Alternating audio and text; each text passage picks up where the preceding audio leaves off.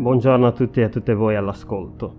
Questa mattina vi propongo soltanto uno dei passi suggeriti dal nostro libretto Un giorno una parola, che è quello tratto dalla lettera di Paolo ai Galati al capitolo 5, i versetti 22 e 23. Così scrive l'Apostolo. Il frutto dello Spirito invece è amore, gioia, pace, pazienza, benevolenza, bontà, fedeltà, mansuetudine e autocontrollo. Contro queste cose non c'è legge.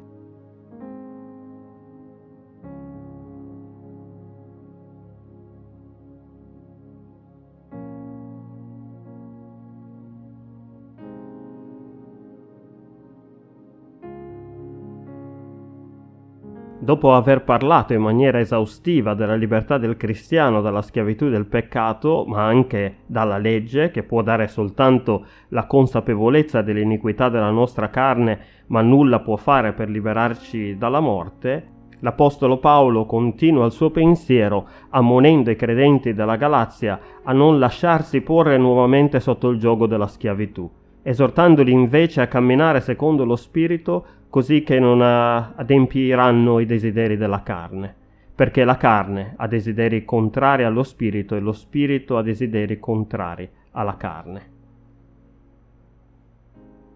Già nell'Antico Testamento, per mezzo dei profeti, il Signore aveva promesso al suo popolo che la sua legge sarebbe stata incisa direttamente nei loro cuori, perché solo così essa avrebbe potuto portare alla vita e alla vera libertà. Cercare invece di adempiere alla legge con le nostre sole forze, persino imponendoci delle regole e dei dettami molto stretti e molto rigidi, e soprattutto con il solo scopo di giustificarsi davanti a Dio, non può assolutamente portare a quella libertà auspicata e di cui abbiamo tutti e tutte assolutamente bisogno. Infatti non è obbedendo al comandamento di non rubare che si diventa automaticamente persone oneste e non è nemmeno astenendosi dalla fornicazione, dall'adulterio nell'atto pratico che si diventa automaticamente delle persone più fedeli. Gesù nel suo sermone sul monte aveva chiarito questo molto bene. Ciò di cui abbiamo bisogno è una trasformazione interiore del cuore che cambi non soltanto il nostro agire, ma anche il nostro pensare, il nostro volere, le nostre intenzioni. Sempre Paolo nella sua epistola ai Romani infatti scriveva non conformatevi a questo mondo, ma siate trasformati mediante il rinnovamento della nostra mente.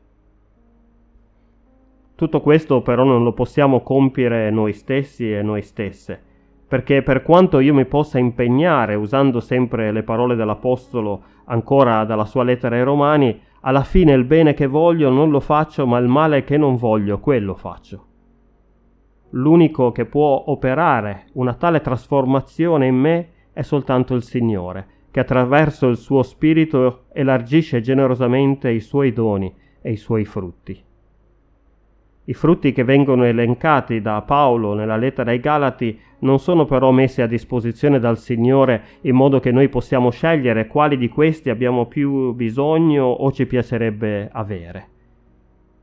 Infatti essi vengono declinati non al plurale, come sarebbe logico e naturale fare visto che si tratta di più frutti, bensì al singolare. L'Apostolo parla quindi del frutto, non dei frutti. Questo perché lo Spirito che si muove e agisce in noi nel corso della nostra sequela a Cristo arriva a produrre tutti i suoi frutti in noi. L'unica cosa che a noi resta da fare è però quella di continuare a seguire Gesù Cristo, i suoi insegnamenti, i suoi esempi, applicandoci nelle discipline spirituali, usando sempre le parole dell'Apostolo, per rendere in schiavitù i nostri corpi carnali così da non spegnere lo Spirito del Signore che abita in noi. Riceviamo allora con gratitudine i frutti del suo Spirito e lasciamoci da Lui rinnovare e trasformare. Amen.